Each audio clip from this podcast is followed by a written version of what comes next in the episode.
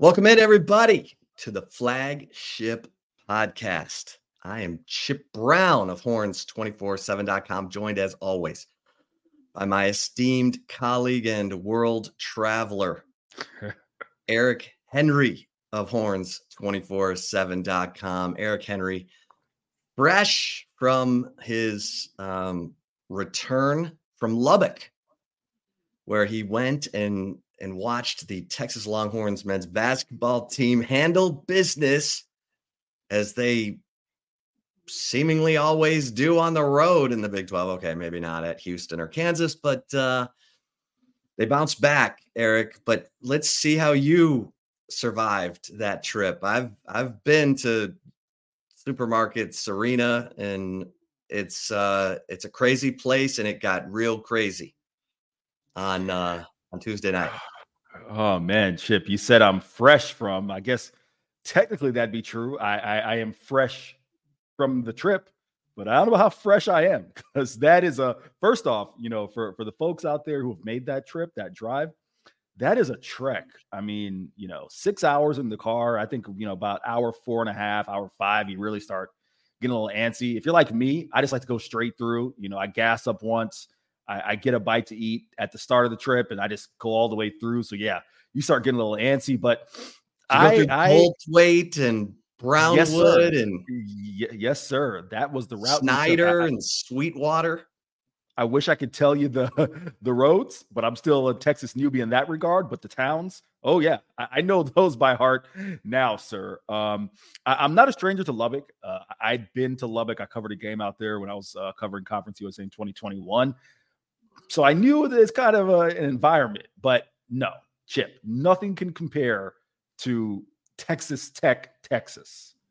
That is the key. From the moment we walked in, or I I, walked in, it was myself, and know, shout out to esteemed colleague uh, Thomas Jones, Austin American-Statesman, does a great job covering hoops as well. But um, for the moment I, I walked into uh, United Supermarkets Arena, Chip, that place was as loud. It seats about 15,000. And I was super impressed with the atmosphere at Houston um, at uh, Fertitta Center. Um, but that's only about half the size of United Supermarkets Arena and, and where the the press seating is. You're on the second level there in section 205, and the sound chip 60 minutes before tip off, place probably about half full. The boos cascading down upon the Longhorns was tremendous. I even noted that. And, I, and listen, you know, I, we can get into it a little bit. I'm sure we will. You know, I, I was fired up for what I thought would be a, a really unique college basketball environment. Obviously, it, it went from being really unique to being rather uh, aggressive and vulgar at times. And Alex said we'll get into that, but that was a a experience. Um, you could tell. Like I said, I, I I had been to Lubbock before. I'd been to Texas Tech before. I know they're a passionate fan base, rowdy fan base, but uh, it, something about the burnt orange or white brings out something in them that's just different than any other uh, any other fan base, sir. Well, you think about the recent history um, from Chris Beard leaving Tech to go to Texas, and then Beard getting fired at Texas, but there's still just this, you know, unbelievable bloodthirsty mentality from tech fans whenever Texas comes to town. They want to they want to beat you and they want to get in your face about it. And it's you know, then you what was Flavor Flav doing there for God's sake? Um when I went out there for Beard's return, they had uh oh god, Ric Flair. I mean, okay. so you know they they really do what, what they can to make it an event. Um and then you know what a minute into the game darrion williams elbow finds max abmas's forehead opens a cut needs some stitches uh, he's out of the game for three minutes in the tech student sections calling him a pussy willow um there you over go. and yeah. over and over again you're like wait a minute, your guy just like used a can opener elbow to slice Max Abmas's face open. Um, and then, oh, flash forward to the second half, Brock Cunningham with what 10 15 left. Uh, looks like he's doing a tackling drill with Darrion Williams. Uh, sends him into the into the scores table. Kind of looks at the refs like what, and then and then is you know raising his arms to get the students to crank up the volume. Uh, you knew he was gone at that point. He gets ejected, throws his horns high in the air. I mean, Eric, what was the uh, scene like at that point? Listen, so let's go back to the Max incident, right? Where Max took the charge. Is even as far up as we were sitting, it was clear that Max Abmas had gotten just shellacked in the face with an elbow, right? And then we saw the replay and realized how how significant it was.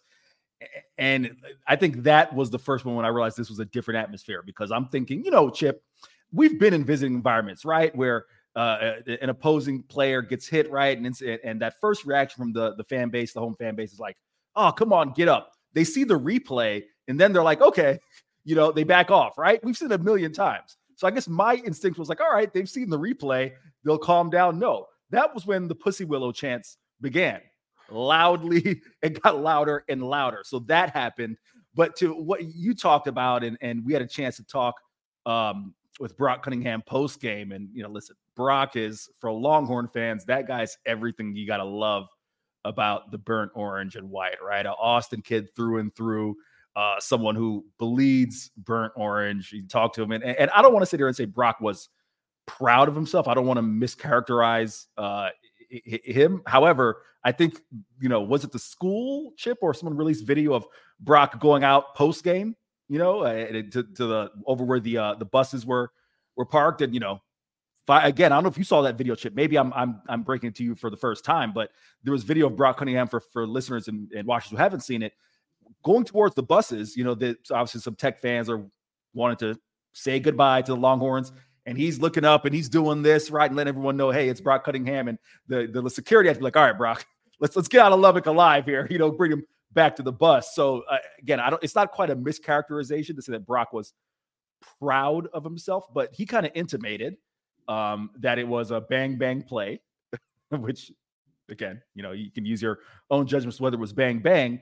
Um, and, and kind of intimated that listen, you know, you got to stand up for your guy Max Abmas, who can elbow. So that play happens. The first beer gets chucked I mean, uh, some tech fans said it wasn't upper deck. Okay, I'm sorry. I'm not, you know, well versed in the configuration of US Supermarkets Arena. It just it came from high up. That's the point. All the way down onto the court. It came pretty close, uh, you know, within I'd say a few feet of of the uh the Longhorns huddle. And you know, listen, that was the first sign, and, and we saw, you know, Rodney Terry actually race out from where he was over to the the scores table saying, hey, you know, that's supposed to be a technical foul, right? He, he gets that call when Brock Cunningham is indeed ejected. This was all happens. And the game was delayed for about eight minutes, you know, as yeah. they're reviewing this and, and cleaning up and whatnot. And then as Brock is ejected, you mentioned Chippy throws his horns up, and, and that was the one. I, I think Brock would have I, I would have made it through had he not given the horns up. Once he gave the horns up, it was three more drinks that came, you know, careening down from uh, the the top of the arena and Grant McCasland had to hop on the mic and be like, guys, listen, we've already been hit with two tech, two technical fouls.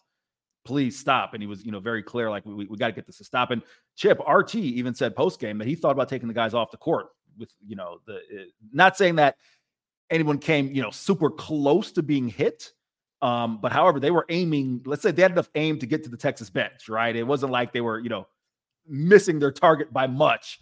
Um, so yeah, it, it was a wild atmosphere. And Chip, I, I that's why it's tough because on one hand, the things were unacceptable, like the the, the throwing of objects and and the pussy willow chants. But I, I, the other part of me wants to give that crowd credit because even down 20 something points, they were loud and they just wanted a reason to erupt. But all in all, Chip, we got to give Rodney Terry credit. 72 hours after taking a just beat down at Kansas, he got this team ready to go. He took he took it on the chin. Said, "Hey, I didn't get this team ready to play physically and with the intensity that was needed." And he told us post game that we won that game on Sunday when we got back to Austin and we prepared the way that we prepared. We knew that we were going to win that game. So give them credit because you know I think you and I may not have been sure that they had this kind of response in them following the, the Kansas loss. Yeah, I mean, uh, with just how meek and mild they they looked at Houston, at Kansas, you you wondered, um, and those teams and K State just sold out to stop Max Abmas, had him uh, go through. You know, he scored in single digits in three st- straight games. He hadn't scored in single digits in his last 98 games at Oral Roberts. I mean, we're talking about a guy who's now number 11 on the all time scoring list. And um, I thought the Pussy Willow chance really got Max Abmas going. Yeah. I mean, he came into that game totally determined. Um, it wasn't a great shooting night for him, but he got to the free throw line. He got to double digits. The inside game was was the difference for Texas. Dylan Disu and Kadin Shedrick, Kadin Shedrick sighting, um, and Brock Cunningham. And the crazy thing about that game to me was, and it all worked out. It all worked out. You you had Brock lame beer, um, you know, make sure that Darrion, uh, you know, understood that uh, that elbow to Max Abmas' face not okay. Um, but that was a total disruption to Texas's game because they had taken the crowd out of it. Texas was up 25. Yes. When that happened. And then suddenly the Tech fans were back in it. The Tech players were back in it. Texas, the rest of the Texas players, now without Brock Cunningham, who's having a good game uh, because he's in the locker room, are having to kind of deal with this new energy. They didn't deal with it well. They missed a bunch of shots, and suddenly a 25 point lead is down to 12 at the end of the game. But, um, you know, if it had been a closer game, that could have been a nightmare for Texas, but it wasn't. So I, I wrote last night, I think Brock Cunningham is going to be remembered more for that play, for taking up for his teammate, for giving it to Texas Tech one last time in their own building. um, as only Brock Cunningham can, because we've seen him, you know, he's got a reputation. The officials give him a quick whistle. He gets called for fouls sometimes when there's not even a foul, but because it's Brock Cunningham, that he gets the whistle. Now, after that game, it's only going to get worse for him. But again, it was it was just a moment in time that I think Texas fans are going to say, you know what? Thank you, Brock Cunningham, for for doing that. Um, but don't maybe don't do it again because this team isn't um, it just isn't that strong or deep or capable of maybe absorbing a situation like that. Um, as they try to finish out the season here. What they've got the the home game against Oklahoma State. They go to Baylor Monday. Uh, Baylor's trending in the right direction. They look good, and then um, you know they they finish up uh, at home against Oklahoma. So um, it's it's been an it's been an adventure, Eric, for this uh, for this Texas basketball team. But they desperately needed that win uh, because they had messed up at home against UCF. Um, they let a couple get away. I mean, the one at West Virginia, and and so they desperately needed uh, a win like that. Heck, Jerry Palm had just put him as one of the you know first four out of the 68 team field. So um, yeah, we'll I think in take it or leave it, we'll we'll readdress where the Texas basketball team is in their odyssey to make the NCAA tournament in Rodney Terry's second year as coach. But I'm glad you're home safely, Eric. Oh man, like I said, you know, it was it was it's definitely a trip that I knew I had that one circled on the calendar because especially and listen you know this obviously goes back much further than the incident i'm going to point to but in my mind especially with brett yormark's comments and we saw how that played out during football season you felt like you know that, we didn't even mention yeah i mean that yeah adds to the history exactly right so you felt like this was one you had to have circle on your calendar so glad uh, that was what I was able to cover live. It certainly was an intense I- I- atmosphere. Again, on one hand, I want to credit the Tech fans who, who, you know didn't do any vulgar things and were just loud the entire time. But uh, the, the, incidents were certainly, as you talked about, I think you did a great job, Chip, kind of um, you know summarizing how that will be remembered by Texas fans in, in years to come. And, and, like you said, we'll touch on the Longhorns kind of NCAA tournament hopes. I'll just kind of quickly put a bow on my final thoughts from the game. You talked about a Kadin Shedrick sighting. First off, Brock, the seven points, the most he's had since uh, the second to last game before non-conference, Texas A&M Corpus Christi, and Brock only had seven, right? So showed he really got up for this game. Kadin Shedrick, the most points, ten he's had since the Oklahoma outing. That's a player, Chip, who I, I don't know if necessarily we've talked about it enough. Um, we saw the way he started the year. We saw the type of Empire Classic he had that game against Louisville. Twenty-seven like, points, ten of 14 shooting. Yep. That it looked like he was just going to be a complete presence for this team down low. And that was before they'd gotten Dylan Disu back, right? Then he ends up getting the back. And I asked Kadin, uh, and he's probably gotten tired of us asking if he's healthy. But if it's not the shoulders, it's the back. And you got it for a guy who's 6'10, you know, about 220. If, if it's not his shoulders, his upper half, it's it's a lower back, you know, like that's that's tough. And he just looks spry last night, Chip. Uh, you know, I, am I got a little nugget about Kadin my insider, or my insider. It's your insider. It's my nugget in your insider. Um, our but, insider. Our insider. But listen, Rodney Terry. When I asked him about Kadin Shedrick, and I, I said, "Hey, for a guy who's been banged up." Do you kind of have to reevaluate what you would expect from him because he's just so banged up? RT kind of laughed. Um, we asked him this in his availability last Wednesday or Thursday, and he said, "Listen, uh, I think the best is yet to come with Kadin Shedrick. And maybe he knew that, hey, our big guy's getting getting right at the right time. And if they can get that chip, you saw what that element down low provided for this offense last night. Huge. Huge. So we shall and, see.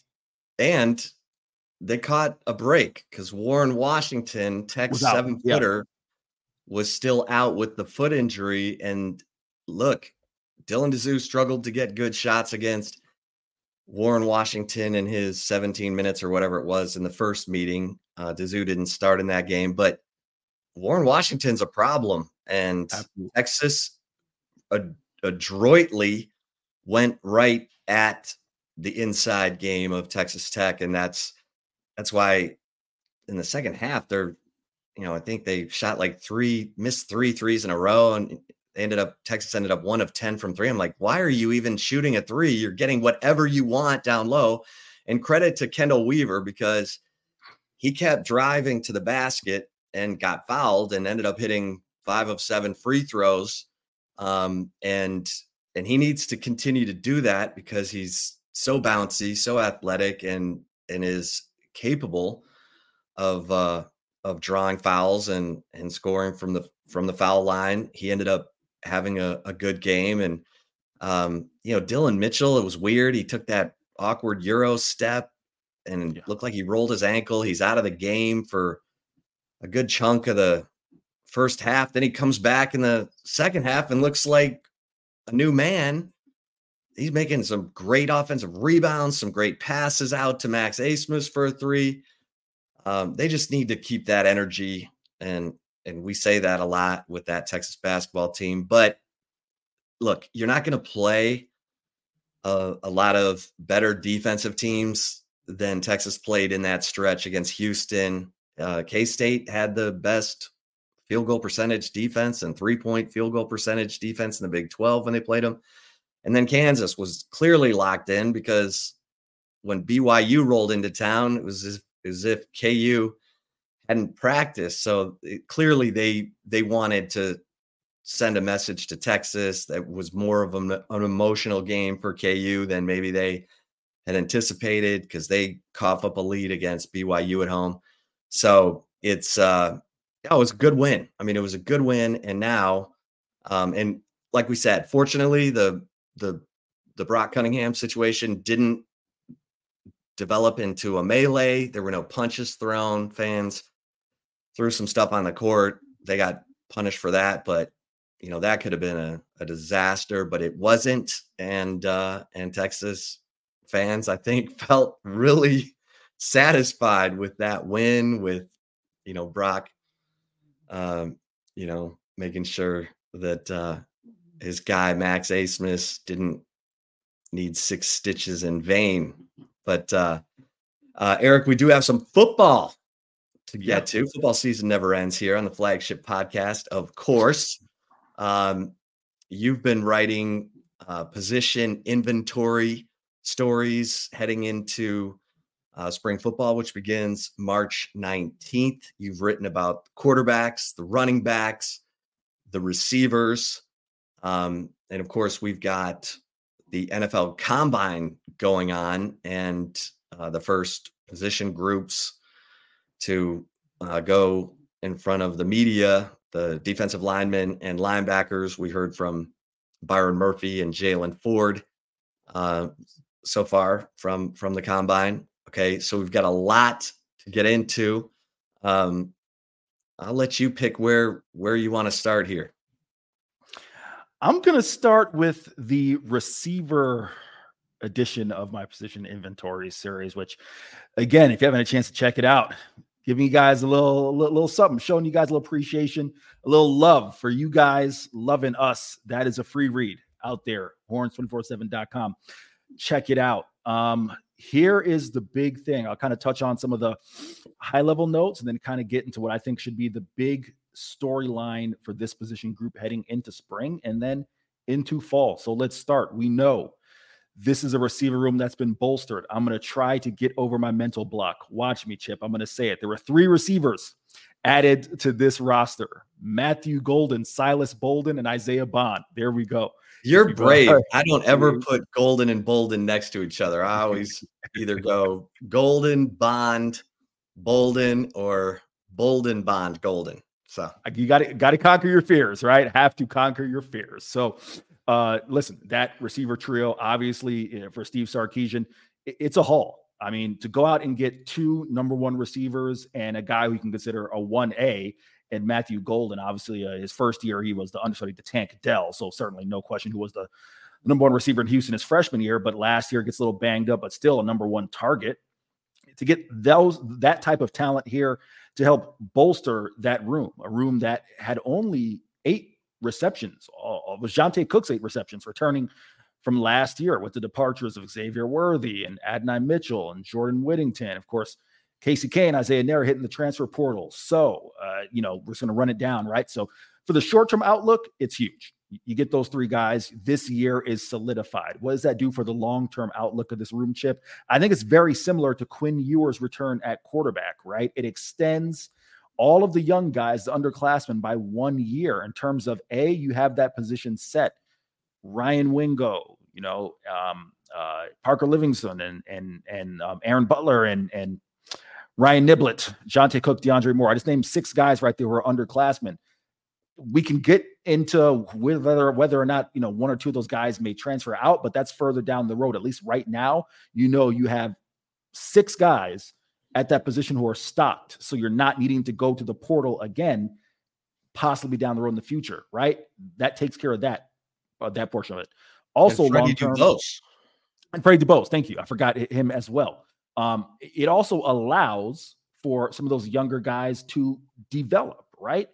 Ryan Niblett, DeAndre Moore, Steve Sarkisian was adamant throughout the season that those guys didn't see time last year, not because of any real, you know, impediment of their own, just the fact that there was so much depth at that receiver spot. And those veterans were guys that he had seen, you know, tried and true, depended upon to be in the right spot, the right time, in what was a very pivotal year, right? So you have to think the spring is huge for those guys to develop. You have Johntay Cook, someone who broke out of that pack, that trio of true freshmen to earn playing time on the field. Now, here's the big picture in terms of, and we could probably push this back to short term outlook this year, right? If you remember entering last year, because you were getting Isaiah Neyor back.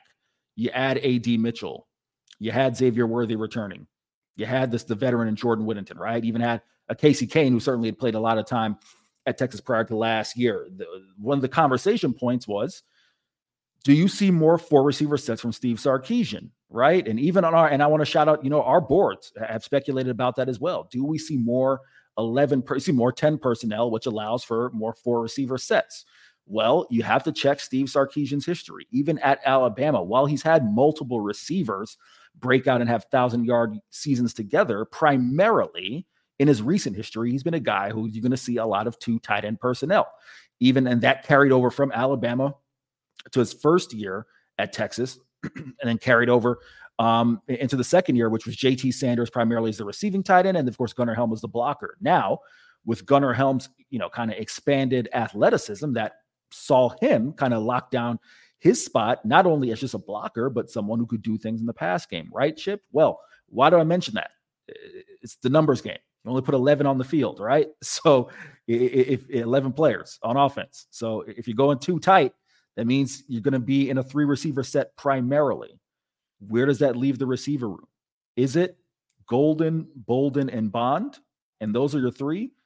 Johntay Cook, someone who, again, it just seems ready on the verge of a breakout year. Steve Sarkisian said after the Oklahoma game, he was kicking himself for not getting him on the field more. It, does he cause one of those three, you know, transfer guys to not be in the rotation? Should it be more uh, two tight end, 11 personnel look, right? Uh, excuse me, two, uh, 12 personnel look, right? So th- that's the question you have to ask yourself there. So that to me is a really intriguing storyline. And I'm going to round it out with this, Chip, because I think this is the question I am looking forward to asking Steve Sarkisian. How many times last year did he say, What I like about this team is that we're versatile? We can win in many ways. When I asked him when he started to identify that, he said it was pr- really during the spring that they didn't have to be a team that had to go throw it 40 times or had to run it 40 times, that they could find a, a, a bevy of ways to win. Well, I want to see what is that identification process like now? Because is it a game to game situation, Chip, where this opponent means we may go a little more with four receivers and this opponent means we go more two tight end? Or is it just, hey, I got to stick with my bread and butter? You, I, you got three guys who are going to crack this lineup and Amari Niblack and Gunnar Helm are going to be my tight ends, and we'll let the, the competition be as it may. Because we can't even forget Niblack is someone from a receiving perspective, Chip, maybe almost even more dynamic than JT, and he's going to need snaps as well. So uh, I know I said a lot there, but all storylines I think you have to start watching from spring because I think spring is where Sark kind of identifies these things, and then in fall maybe that kind of solidifies the thinking he had in the spring. Yeah, um, he'll be able to get lots of reps for the receivers, all the receivers in the spring.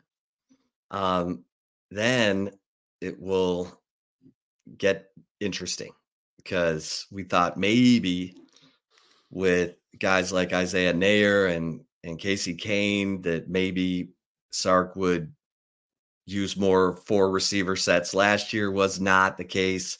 As you pointed out, he has always been, or he's been a predominantly two tight end guy. He likes to use the the blocking type. Well, one of the two tight ends uh, for motions to to try to help the quarterback determine if the defense is in um, man or zone. So it would be a interesting departure for for Sark. Um, but you go with where your where your talent is, and um, and so we shall see. But uh, yeah, it's it's it's going to be fun. I mean, the spring is going to be a lot of fun to watch who emerges at the receiver position because my gosh, what an embarrassment of riches. You've got Ryan Wingo, as you mentioned. If you, you know, the bigger guys, he and Parker Livingstone, and then the speed guys, um, Freddie Dubose, Aaron Butler, um, obviously, you've got, um, you know, Johntay Cook uh, coming back, DeAndre Moore, Ryan Niblett. And I've heard really good things about Ryan Niblett, and you haven't seen him at all. So this, uh, if if Sarkisian can pull this off and keep that entire room happy uh, going into the fall, and look, he can he can say, look, I had Henry Ruggs and Jerry Jeudy and Jaylen Waddle waiting in the wings. Pro Bowler Jaylen Waddle um, and John Metchie. And so, you know, Sark's got this unbelievable history where at the quarterback position in one quarterback room, he had Carson Palmer, Matt Leinart, and Matt Cassel.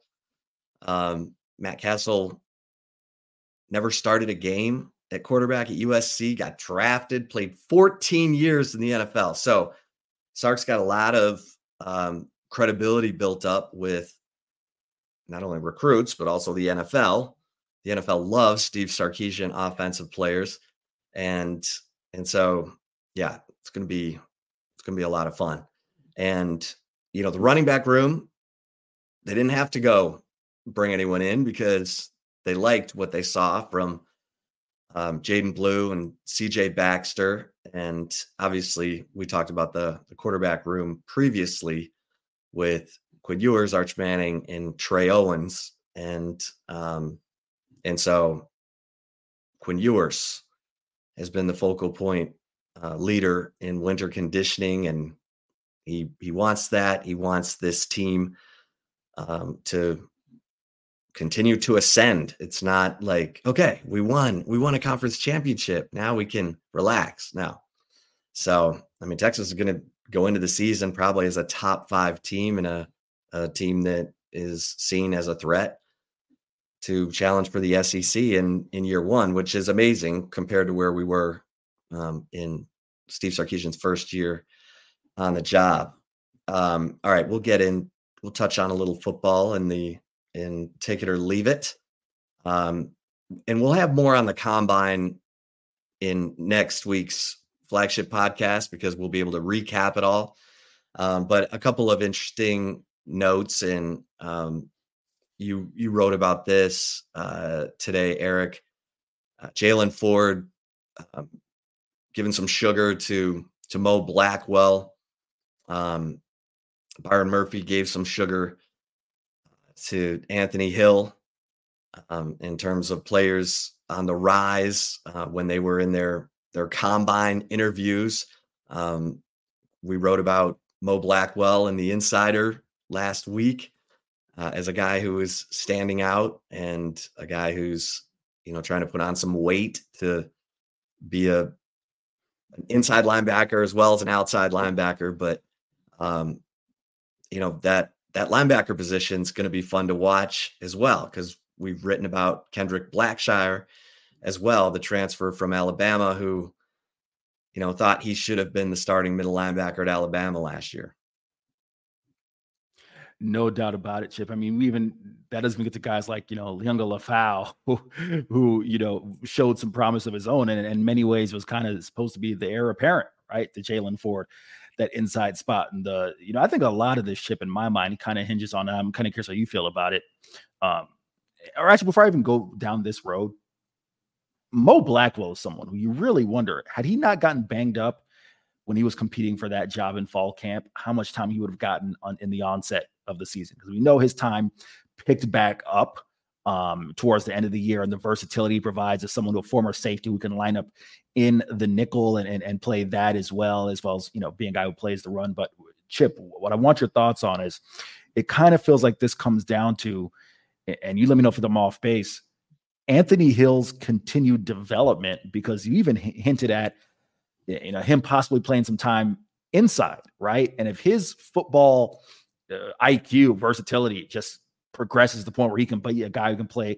It isn't just, you know, hey, go find the ball, go find the quarterback. We know you can do that, but also plays inside.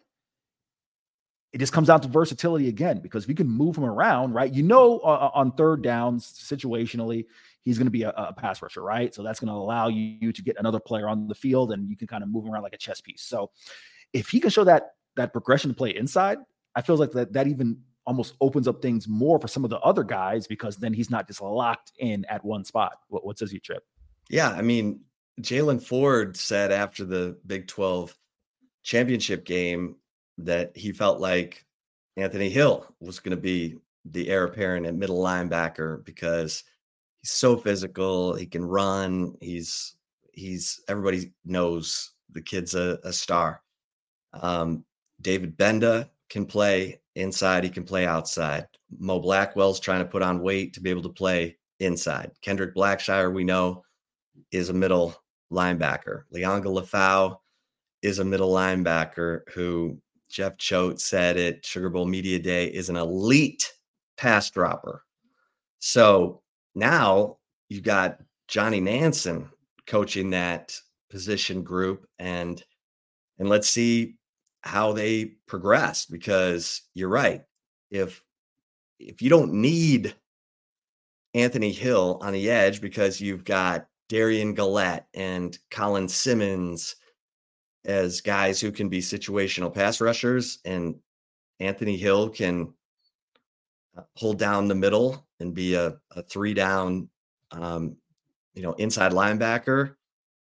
That's that's huge because you know when he got to um, Denton Ryan, they they did the same thing that Texas did. It was, you know, see ball, hit ball. And then they developed him at the middle linebacker position and he was a force there. So um, this is, this is a big spring for him in terms of his comfortability in uh, in playing on the inside.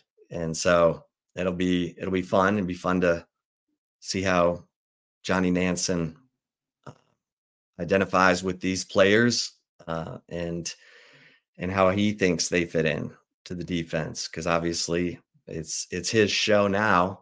And um, and that's a position where all eyes are you know glued because of Jaylan Ford being a first team all Big 12 guy the last two years and you don't want position drop off so um, that's going to be a lot of fun to watch. So, um, all right, before we get to take it or leave it, a couple of quick mentions.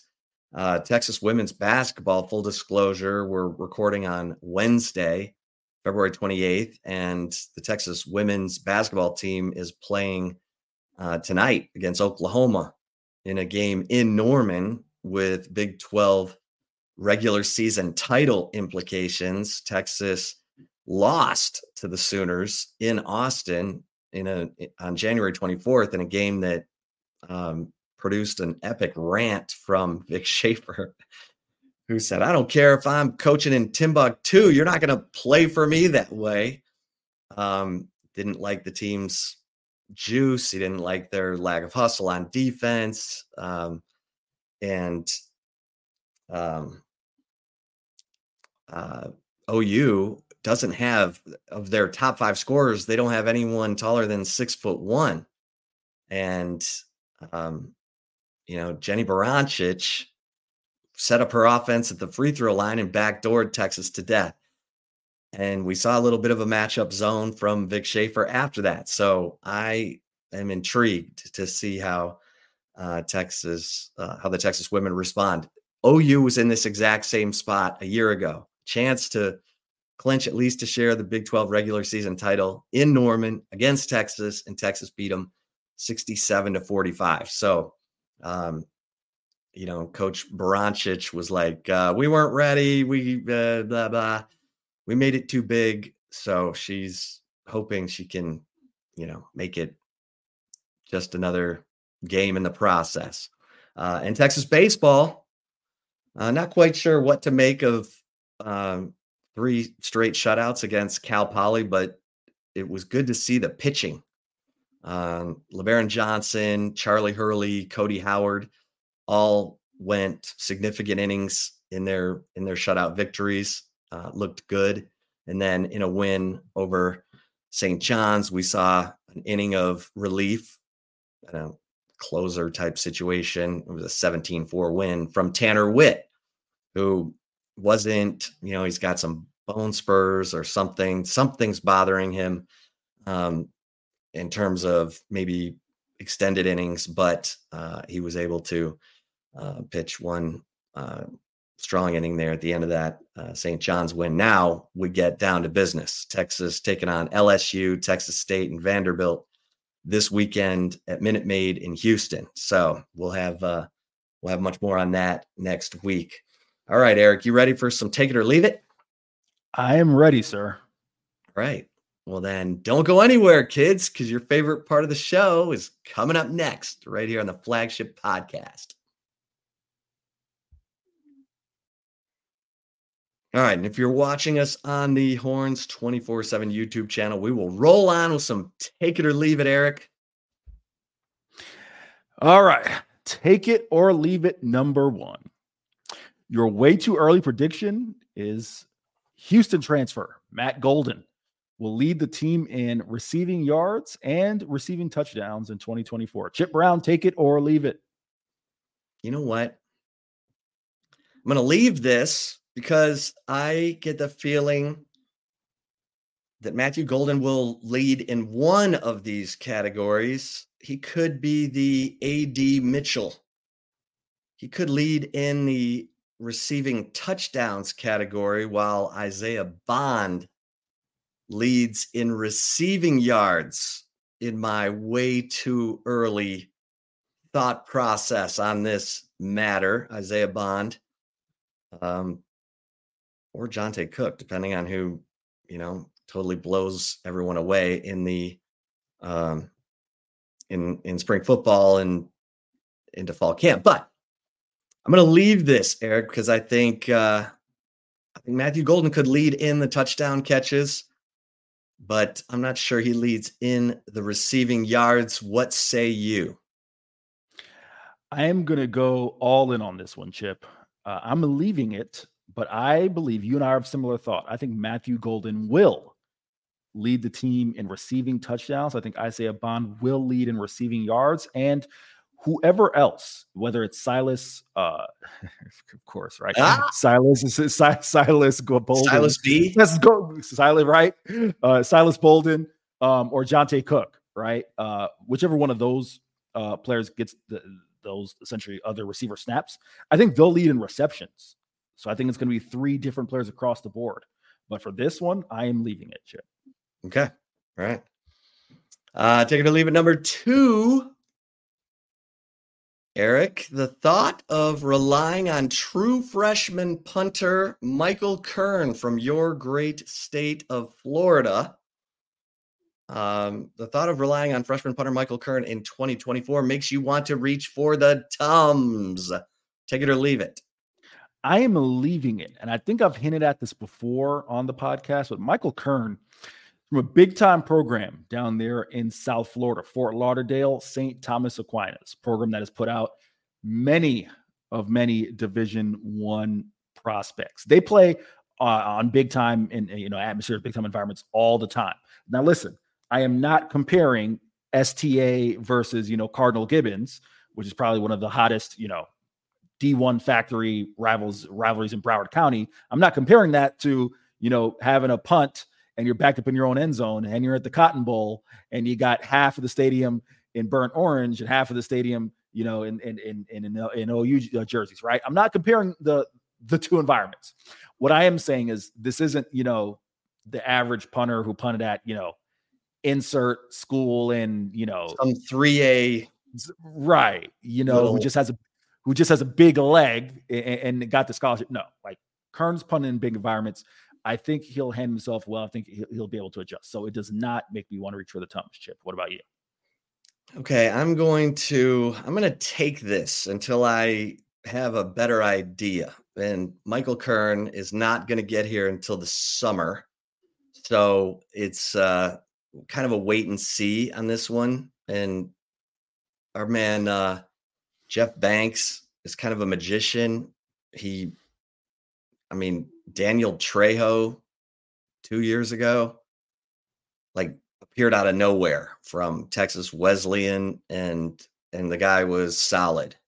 So um, I'm not saying that you know Michael Kern isn't going to be able to handle things, um, but until I see it, hear it. Plus, Ryan Sanborn, that really was a great find, and I mean, that guy had a really good year um, for for Texas punting the football uh, last year, and I think he didn't get enough credit for for what he was able to do.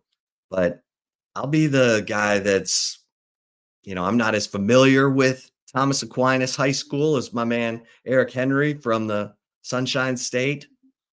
Isn't that the Sunshine State? It is the Sunshine State. It is the Sunshine State all those oranges, orange juice, great orange juice down there in Florida. Um, I'm not as familiar with Thomas Aquinas High School as my man Eric Henry. He says No need for the Tums. I'm going to grab the Tums just uh, just for now. And to round us out, Chip, your level of confidence in Texas making the NCAA tournament after the win at Lubbock, leaving West Texas's conquering heroes. um, making the NCAA tournament is now a seven or higher on a scale of one to 10. Chip, take it or leave it. I'm going to take this. I'm going to take this. Come on, Texas. Handle your business against Oklahoma State. Don't put the banana in the tailpipe here. Handle that business. And and then if you go to Baylor, you know, no one's expecting you to win that game. But hey, Texas is crazy. The their record on the road, it's hey, can't rule anything out. Um, so yeah, I'm gonna go with this. I'm gonna take this, Eric, seven or higher uh, confidence level of Texas making it into the NCAA tournament. How about you?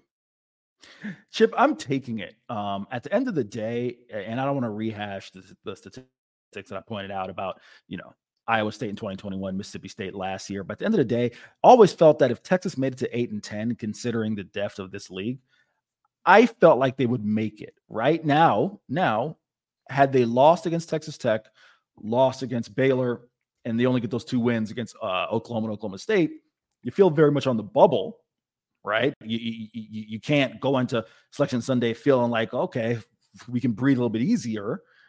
But I felt that they would make it even if those were the circumstances. Now you add in this win against a Texas Tech team that prior to their loss against UCF was a top 25 team. So this is a very, very good win. If they can do what they need to do, which is take care of business against Oklahoma State, take care of business against Oklahoma, yeah, because then you're talking about a, a nine and nine Big 12 team. There's no doubt they're making the NCAA tournament. But as the question is constituted, this moment, it's seven or higher, and I say yes, Chip. Okay. There you have it, kids. Um, thanks everybody for tuning into this episode of the flagship podcast. We will have much more on uh, the long 11 Longhorns at the NFL Combine, uh, Texas basketball, Texas women's basketball, baseball, lots going on. So don't miss an episode of the flagship podcast. Make sure you like and subscribe to the YouTube channel and um, you know, wherever you listen to us as a as a podcast, feel free to give us a five-star rating, um, a nice review. We we take it all. Um, but until next time, for Eric Henry, I am Chip Brown. Until next time, we'll see you over at horns247.com. Stay safe and keep the faith.